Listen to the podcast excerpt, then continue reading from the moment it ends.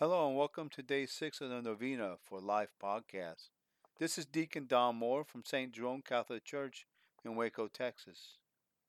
The intercession for the day may all victims and survivors of human trafficking find freedom, refuge, and healing. Our Father, who art in heaven, hallowed be thy name. Thy kingdom come, thy will be done, on earth as it is in heaven. Give us this day our daily bread and forgive us our trespasses, as we forgive those who trespass against us. And lead us not into temptation, but deliver us from evil. Amen. Hail Mary, full of grace, the Lord is with you. Blessed are you among women, and blessed is the fruit of thy womb, Jesus.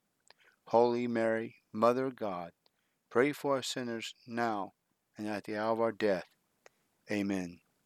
Hail Mary, full of grace, the Lord is with you.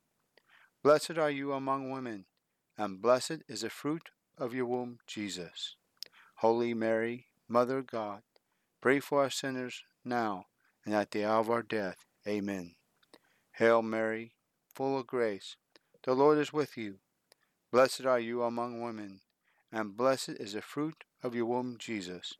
Holy Mary, Mother of God, Pray for us sinners now and at the hour of death. Amen. Glory be to the Father, and to the Son, and to the Holy Spirit, as it was in the beginning, is now, and ever will be. Amen. Reflection to ponder over. Those who are vulnerable are most at risk for being lured into situations where they are trafficked. Migrants and refugees are often faced increased risk factors like changes to languages and culture, or lack of support systems, and the burden of poverty.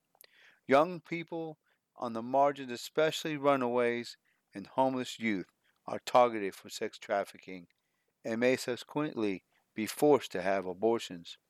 Easily tempted by the false promises of traffickers, victims often find themselves enslaved with no means of escape.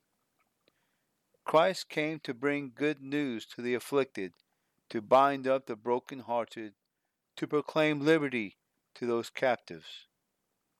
May all who are trapped in situations of slavery be released from their chains of captivity and find freedom, refuge, safety, and healing in Christ and His church. Few acts of reparations to ponder over. Give up sleeping on your pillows tonight, my friends. Allow this small sacrifice to remind you of the sufferings endured by those in our world who are enslaved. Saint Josephine Bakhita, who was born in Sudan and sold into slavery, has become known as the patron saint of human trafficking victims. Pray for victims and survivors of human trafficking. Ask the intercession of Saint Josephine but he often. Or perhaps offer some other sacrifice, prayer, or act of penance that you feel called to do today.